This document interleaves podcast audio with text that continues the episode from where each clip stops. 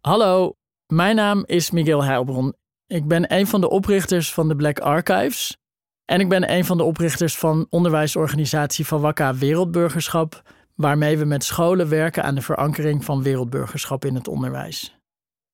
Het verhaal wat ik zo ga voorlezen is getiteld Niet voor Surinamers. Amsterdam sloot complete wijken voor niet-witte Nederlanders. Ik publiceerde het oorspronkelijk bij de correspondent in oktober 2017, in de maand van de geschiedenis, die we toen omdoopten tot de maand van de verzwegen geschiedenis. Dit verhaal gaat over het volgende. Hoewel Surinamers in de jaren 70 Nederlandse staatsburgers waren, konden ze niet wonen waar ze wilden. Ze werden uit sommige wijken in Amsterdam geweerd en kwamen massaal in de Bijlmer terecht. Mijn ouders en andere Surinaamse Nederlanders mochten in de jaren 70 niet in de Van der Pekstraat in Amsterdam Noord wonen. Niet rond de Meeuwenlaan, even verderop. De buurt rond de Admiraal de Ruiterweg in Amsterdam West was ook niet beschikbaar. Evenmin de Vlietstraat, de Baarsstraat in Amsterdam Zuid, de Telligenbuurt in de Pijp en delen van de Transvaalbuurt en de Indische buurt in Amsterdam Oost. De reden? Amsterdam had wijken, buurten, straten en portieken aangewezen waar Surinaamse Nederlanders niet meer welkom waren, ook al waren ze gewoon staatsburgers met de Nederlandse nationaliteit. Hetzelfde gebeurde in Rotterdam. En de landelijke overheid probeerde Surinamers, die met name vlak voor de onafhankelijkheid in 1975 migreerden, over heel Nederland zogenaamd te spreiden. Ik ben geboren en opgegroeid in Amsterdam, maar kende deze geschiedenis van mijn eigen stad en land niet. Ik leerde pas meer over dit discriminerende beleid toen ik het Zwartboek Gesloten Wijken las.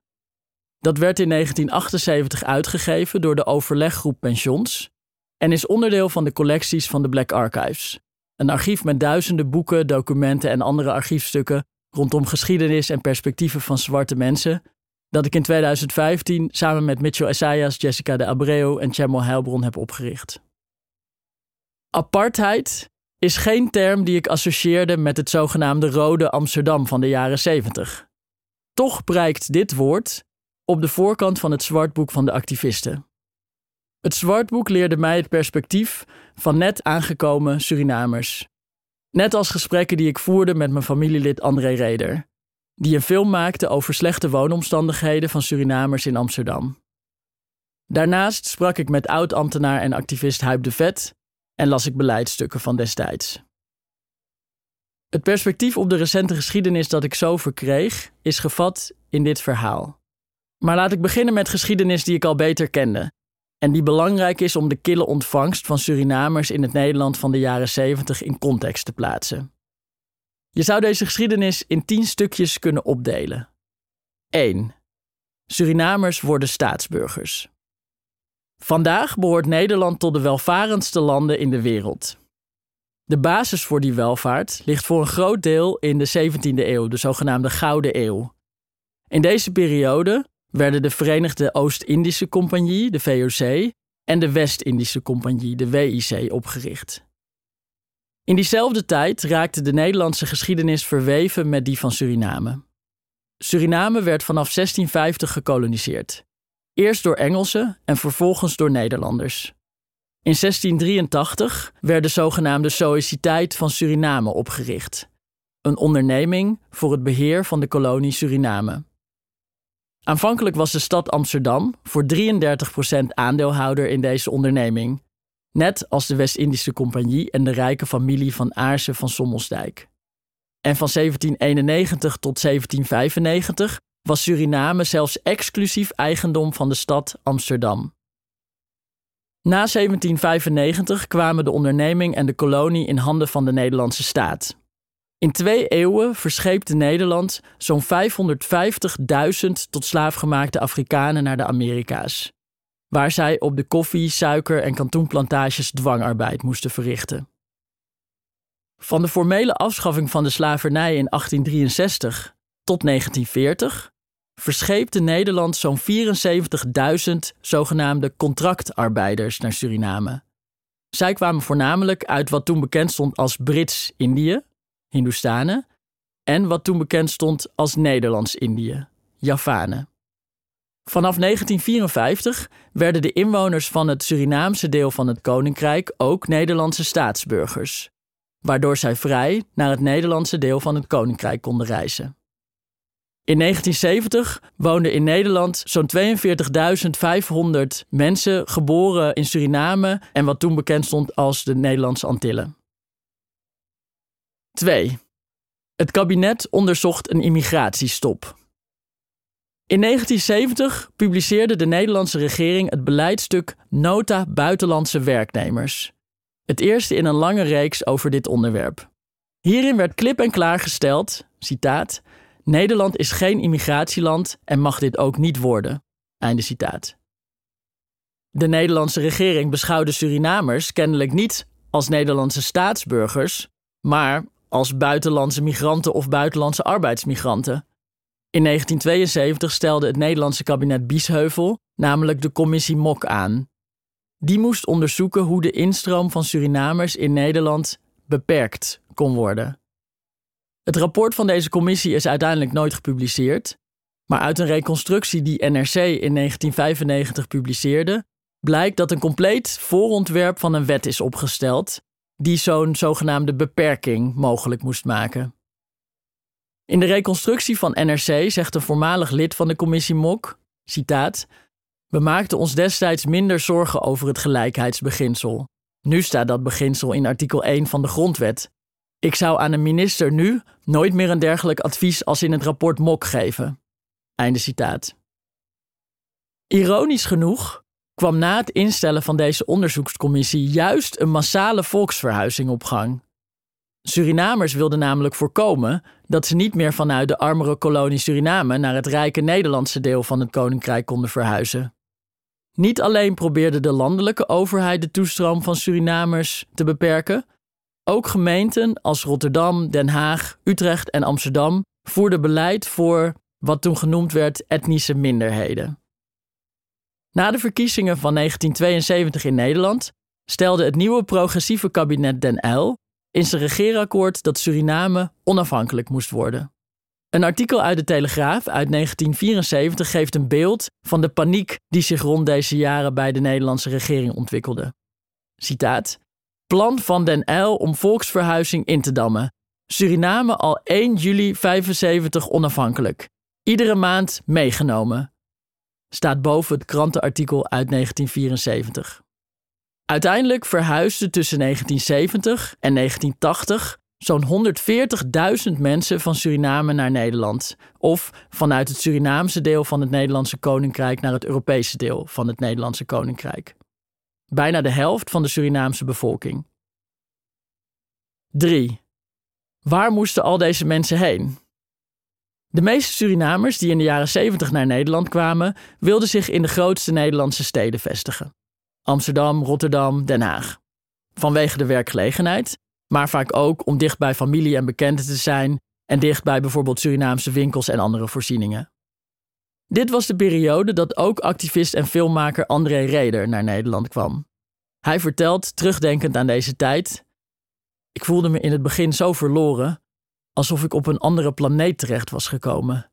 Witte mensen die je voortdurend aankijken, je racistisch benaderen, enzovoorts.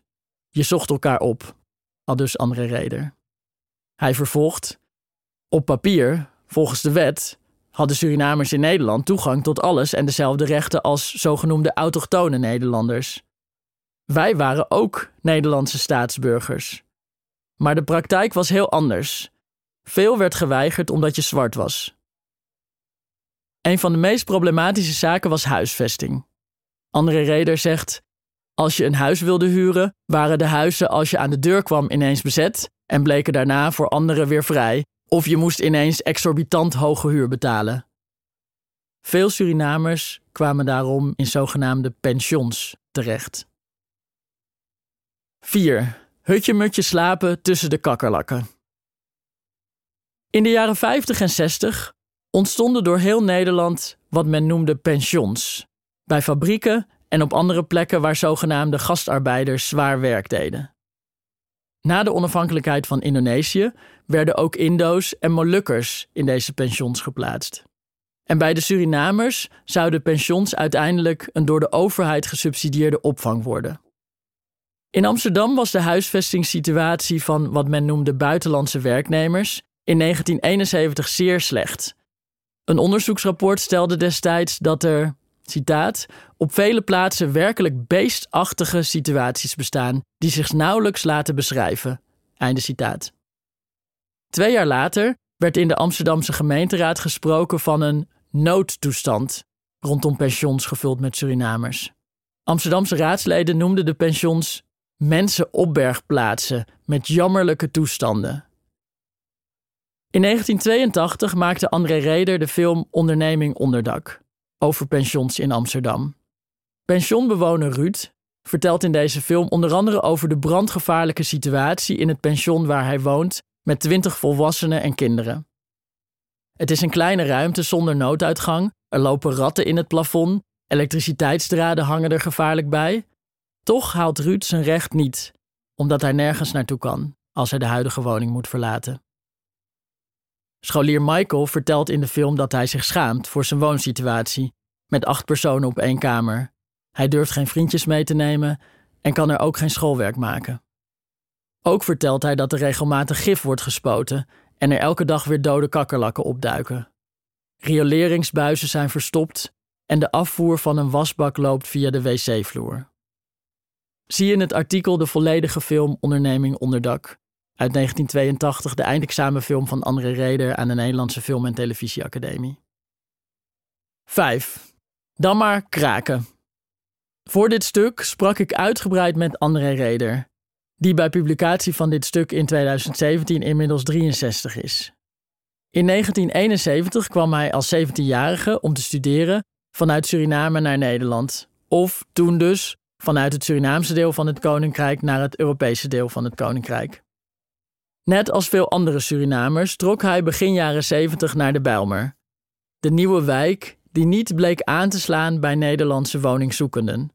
Veel flats stonden er leeg, terwijl veel Surinamers niet konden wachten om weg te gaan uit de pensions en in de Bijlmer wel een aantrekkelijke optie zagen.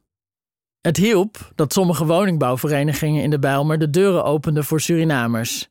Een ervan wierf rond 1971 zelfs actief met de slogan: Wij discrimineren niet. Binnen een paar jaar had hun flat, Gliphoeve 1, 2100 bewoners. Bijna 90% van deze bewoners was van Surinaamse afkomst waar de woningbouwvereniging bij nader inzien van schrok.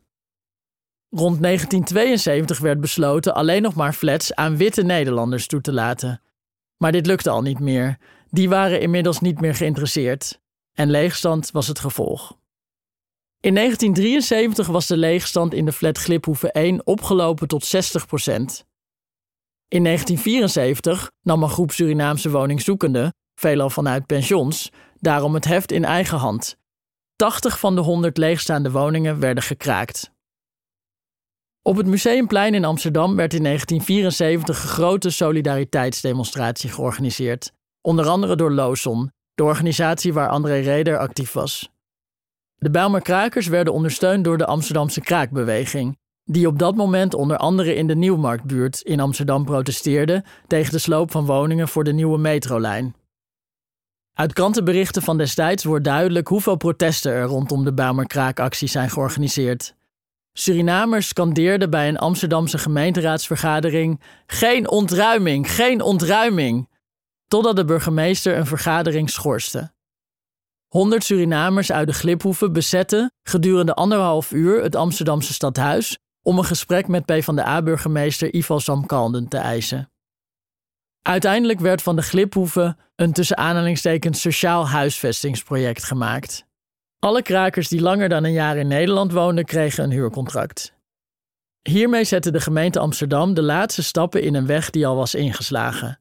De flat werd bijna volledig bewoond door Surinamers. Helaas raakte Gliphoeven in een neerwaartse spiraal. De flat raakte snel overbevolkt. Er was grote werkloosheid, vandalisme, huurachterstanden. Vuilnismannen, postbezorgers en zelfs politieagenten voelden zich onveilig. Post werd niet meer bezorgd, vuil werd maar één keer in de week opgehaald. Criminaliteit en drugsgebruik stegen. Gliphoeven werd nationaal een schrikbeeld van, tussen aanhalingstekens, ghettovorming. Door politici en beleidsmakers die het zogenaamde spreidingsbeleid propageerden, werd dit schrikbeeld gebruikt om hun argumenten kracht bij te zetten. Dit was wat er kon gebeuren, zei men, als Surinamers in grote groepen, tussen aanhalingstekens geconcentreerd, bij elkaar gingen wonen. 6. Amsterdam trekt aan de bel. In 1974, het jaar van de Bijlmer-Kraakactie, woonden er zo'n 70.000 Surinamers in Nederland. Na de Bijlmer-Kraakactie zei de Amsterdamse burgemeester op nationale televisie dat in zijn stad grote problemen ontstonden met 25.000 à 30.000 Surinamers. De situatie is zorgwekkend, omdat de spanningen tussen bevolkingsgroepen toenemen, gaf hij aan. Hij riep op tot een nationaal plan. In Den Haag voorspelde PvdA-minister van Onderwijs Jos van Kemenade een sociale ramp door de immigratie van grote groepen Surinamers naar Nederland. Minister van Justitie Dries van Acht van de KVP opperde opnieuw een, ik citeer, strikte toelatingsregeling om een, ik citeer, sociale catastrofe te voorkomen met, citaat, onvermijdelijk huidskleur als criterium, wat hij kwalificeerde als een hele nare ontwikkeling, maar, ik citeer, juridisch mogelijk en ethisch niet bezwaarlijk. Einde citaat. Minister Ruud Lubbers van Economische Zaken, KVP ook, stelde voor uitkeringen voor Surinamers te verlagen. Ook al kwam dat neer op, ik citeer, een bepaalde vorm van discriminatie. Einde citaat. 7. Wijken en straten worden gesloten. Het bleef niet alleen bij woorden en waarschuwingen van het kabinet. In de jaren 70 hebben door heel Nederland verschillende vormen van formeel en informeel beleid bestaan om Surinamers en andere zogenaamde etnische minderheden te spreiden en te scheiden. In 1974 begon de Nederlandse overheid met een nationaal zogenaamd spreidingsbeleid, op papier op basis van vrijwilligheid. In Den Haag werd het zogenaamde Centraal Bureau Uitvoering Vestigingsbeleid Rijksgenoten opgericht. Dat, wat men toen noemde immigranten uit het Surinaamse deel van het Koninkrijk, zoveel mogelijk over heel Nederland moest verspreiden. De eerste opvang vond hierbij veelal plaats in pensions.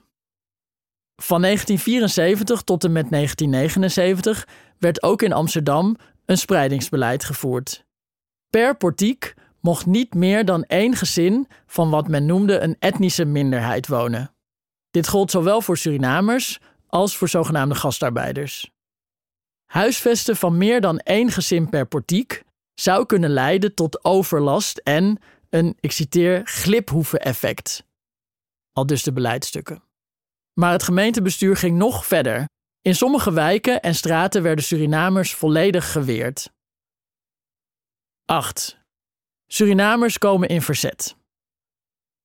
Surinaamse organisaties en de overleggroep Pensions spraken schande van de gesloten wijken. En ook media pikten het op. In verschillende artikelen van destijds wordt er onder meer op gewezen dat de sluiting van wijken voor wat men noemde etnische minderheden discriminerend en ongrondwettelijk was. En ook juist meer concentraties in plaats van de gewenste zogenaamde spreiding in de hand werkte. Het beleid had namelijk alleen betrekking op buurten met veel woningen in bezit van woningbouwcorporaties en de gemeente, waarbij de gemeentelijke dienst herhuisvesting huurders kon toewijzen. Er waren andere wijken waar de zogenaamde concentratie etnische minderheden nog hoger was, maar met veel particulier woningbezit, waar de gemeente weinig greep op de toewijzing had. Deze wijken zouden door de maatregel echter meer zogenaamde etnische minderheden gaan aantrekken. Waar de meeste Surinamers en andere zogenaamde minderheden woonden, werd voor een groot deel bepaald door de ligging van de pensions in Amsterdam. Veelal werden die verhuurd door particulieren in de slechtste delen van de stad, vooral in de 19e-eeuwse wijken rond het centrum. De acties van de overleggroep pensions en anderen waren effectief. Begin 1978 zei de verantwoordelijke Amsterdamse wethouder Louis Kuipers in een interview in het Parool over het spreidingsbeleid ik citeer: Dat is een werkafspraak geweest met de woningbouwverenigingen en het gemeentelijke woningbedrijf. Van die afspraak moeten we af. Het is een vorm van discriminatie. Einde citaat. Ook nationaal deden de Amsterdamse gesloten wijken en het Amsterdamse spreidingsbeleid veel stof opwaaien. Er werden kamervragen gesteld, waarna de ministers van Volkshuisvesting en Justitie het Amsterdamse beleid veroordeelden als in strijd met internationale verdragen rondom rassendiscriminatie. De Amsterdamse woningbouwverenigingen leken echter voet bij stuk te houden. In een brief aan de Amsterdamse gemeenteraad uit 1978 schrijft de Amsterdamse Federatie van Woningbouwcorporaties, citaat, De autochtone Amsterdammers blijken zich te midden van een groot aantal leden van etnische minderheidsgroeperingen vaak bedreigd te voelen. De vraag of dat gevoel van bedreigingen al dan niet terecht is, doet weinig ter zake. Het feit is er en wij achten het onze plicht om er rekening mee te houden. Van een sociale huisvester mag immers worden geëist dat hij ook de belangen van de zittende bewoners zo goed mogelijk behartigt. Einde citaat. In 1979 werd het spreidingsbeleid in Amsterdam formeel afgeschaft. 9. De gemeente liet het uit de hand lopen. Voor dit verhaal sprak ik onder meer met Huip de Vet, een van de opstellers van het Zwartboek Gesloten Wijken. In de jaren 70 werd hij opbouwwerker en startte met anderen de overleggroep Pensions, die actie voerde en ageerde tegen het gemeentelijke beleid rondom pensions. En vervolgens ging hij zelf bij de gemeente Amsterdam werken, onder meer als coördinator van het gemeentelijke gliphoevenproject in de Bijlmer. Hij denkt dat het zogenaamde gliphoevenprobleem nooit was ontstaan als de gemeente Amsterdam de woningmarkt had geopend voor Surinamers. Hij vindt dat woningbouwcorporaties, opgericht om de zwakkeren in de samenleving te helpen, het hebben laten afweten bij mensen die een andere huidskleur hadden. Ook nuanceert hij het schrikbeeld van de gliphoeven als ghetto. Hij vertelt: Er werd een hoop zooi gemaakt en slecht gewoond, en er was ook veel geweld en herrie, maar dit was voor een groot gedeelte het gevolg van het ongeremd toelaten van zoveel mensen in zo'n korte periode in één flat. En bedenk, de hier geplaatste Surinamers waren het überhaupt niet gewend om in flats te wonen. Einde citaat. Terugkijkend constateert de vet dat men bij Gliphoeven heeft gekozen de situatie zogenaamd gecontroleerd uit de hand te laten lopen. De gemeente wilde ervoor zorgen dat de golf Surinamers zich niet over de hele Bijlmer verspreidde, maar creëerde zojuist de concentraties die ze vervolgens veroordeelden. Terugkijkend is hij milder dan destijds. Hij vindt nog steeds dat verschillende overheidsorganisaties en corporaties rare en kwalijke dingen hebben gedaan. Maar vaak is er ook gewoonweg niet adequaat gehandeld omdat men maar wat improviseerde, zegt hij. Niemand dacht na, iedereen deed maar wat, corporaties, de overheid, gemeenten. De ene niet werkende korte termijnoplossing werd gelapt met de andere. Ook heeft de vet inmiddels meer begrip voor de reactie vanuit Amsterdam. Hij vertelt: Er was al gigantische woningnood in de jaren 70 en daar kwamen ineens nog heel veel mensen bij die om goede redenen ook een woning nodig hadden. Dat levert spanningen op bij bewoners en politici, dat kan ik me best voorstellen. Einde citaat. Terugkijkend is hij vooral blij dat de situatie van Surinamers en andere zogenaamde minderheden vandaag een stuk beter is dan destijds. 10. Het racisme blijft, het activisme ook. Filmmaker André Reder heeft meer kritiek op het overheidsoptreden in de jaren 70. Hij vertelt: De onafhankelijkheid van Suriname was niet goed voorbereid. Er is nooit echt in Suriname geïnvesteerd. Na honderden jaren exploitatie was de kolonie niet meer winstgevend en wilde Nederland van haar kolonie af. De mensen in de kolonie vluchtten naar Nederland en werden vervolgens afgeschilderd als profiteurs. Net zoals hoe tegenwoordig met vluchtelingen wordt omgegaan. En wij waren zelfs Nederlandse staatsburgers, verbonden via honderden jaren kolonialisme. André Reder vond het schokkend dat de witte burgers er kennelijk geen benul van hadden dat de Nederlandse welvaart mede tot stand is gekomen dankzij 400 jaar slavernij. Hij vertelt: Nederlanders waren geïndoctrineerd dat wit Nederland goed was, dat Nederland goed deed voor de wereld, enzovoorts. Je mocht mensen niet aanspreken op het feit dat ze racistisch waren. De overheid creëerde met het spreidingsbeleid volgens hem het beeld dat Surinamers een probleem waren. Hij vertelt: Ook door kranten als de Telegraaf werd een sfeer geschapen dat Surinamers profiteurs waren, messentrekkers, mensen die je baan kwamen jatten. Vergelijkbaar met hoe nu vluchtelingen worden weggezet. Einde citaat. Er is veel veranderd, maar nog steeds is er volgens André Reder sprake van structureel racisme op vele gebieden. Maar hij ziet ook positieve ontwikkelingen. Hij zegt: Bij de situatie van Surinamers vandaag zie je in vergelijking met toen veel vooruitgang, maatschappelijk, sociaal, cultureel. En het meest trots ben ik op de jonge zwarte generatie van nu. Ik vind het zo inspirerend te zien wat zij doen. Een nieuwe generatie zwarte activisten is opgestaan. En nog een woord van dank. Voor dit stuk heb ik gesproken met André Reder, Huib de Vet en Klaas Breunissen. En naast de in het stuk genoemde bronnen heb ik ook gebruik gemaakt van de overzichten in het boek De Minderheden, 600.000 vreemdelingen in Nederland van Peter Schumacher en het Bijlmer Museum blog online. Online is dit verhaal te lezen bij de correspondent met veel noten en veel meer informatie. En inmiddels is het verhaal ook in het Engels vertaald gepubliceerd bij het online platform eFlux onder de titel Not for Surinamese: How Amsterdam Closed Entire Neighborhoods to Non-White Dutch People. Bedankt voor het luisteren. Het is de missie van de correspondent om voorbij de waan van de dag te gaan. Onze correspondenten voorzien het nieuws van context en schrijven over de grote thema's van deze tijd. De correspondent geeft me de vrijheid om mijn nieuwsgierigheid te volgen en de tijd om verhalen te schrijven. En zo probeer ik onzichtbare structuren zichtbaar te maken en een andere kijk te bieden op debatten die het nieuws domineren. Dan gaat het minder over het spelletje en veel meer over wat er op het spel staat. Vanaf dag 1 zijn onze artikelen, boeken en podcasts gefinancierd door onze leden. Volg ons op onze journalistieke zoektocht. Overweeg eens lid te worden van de correspondent. En maak daarmee samen met ruim 70.000 anderen onze onafhankelijke journalistiek mogelijk. Dus word lid van de correspondent. Ja. Word lid. vårt litt.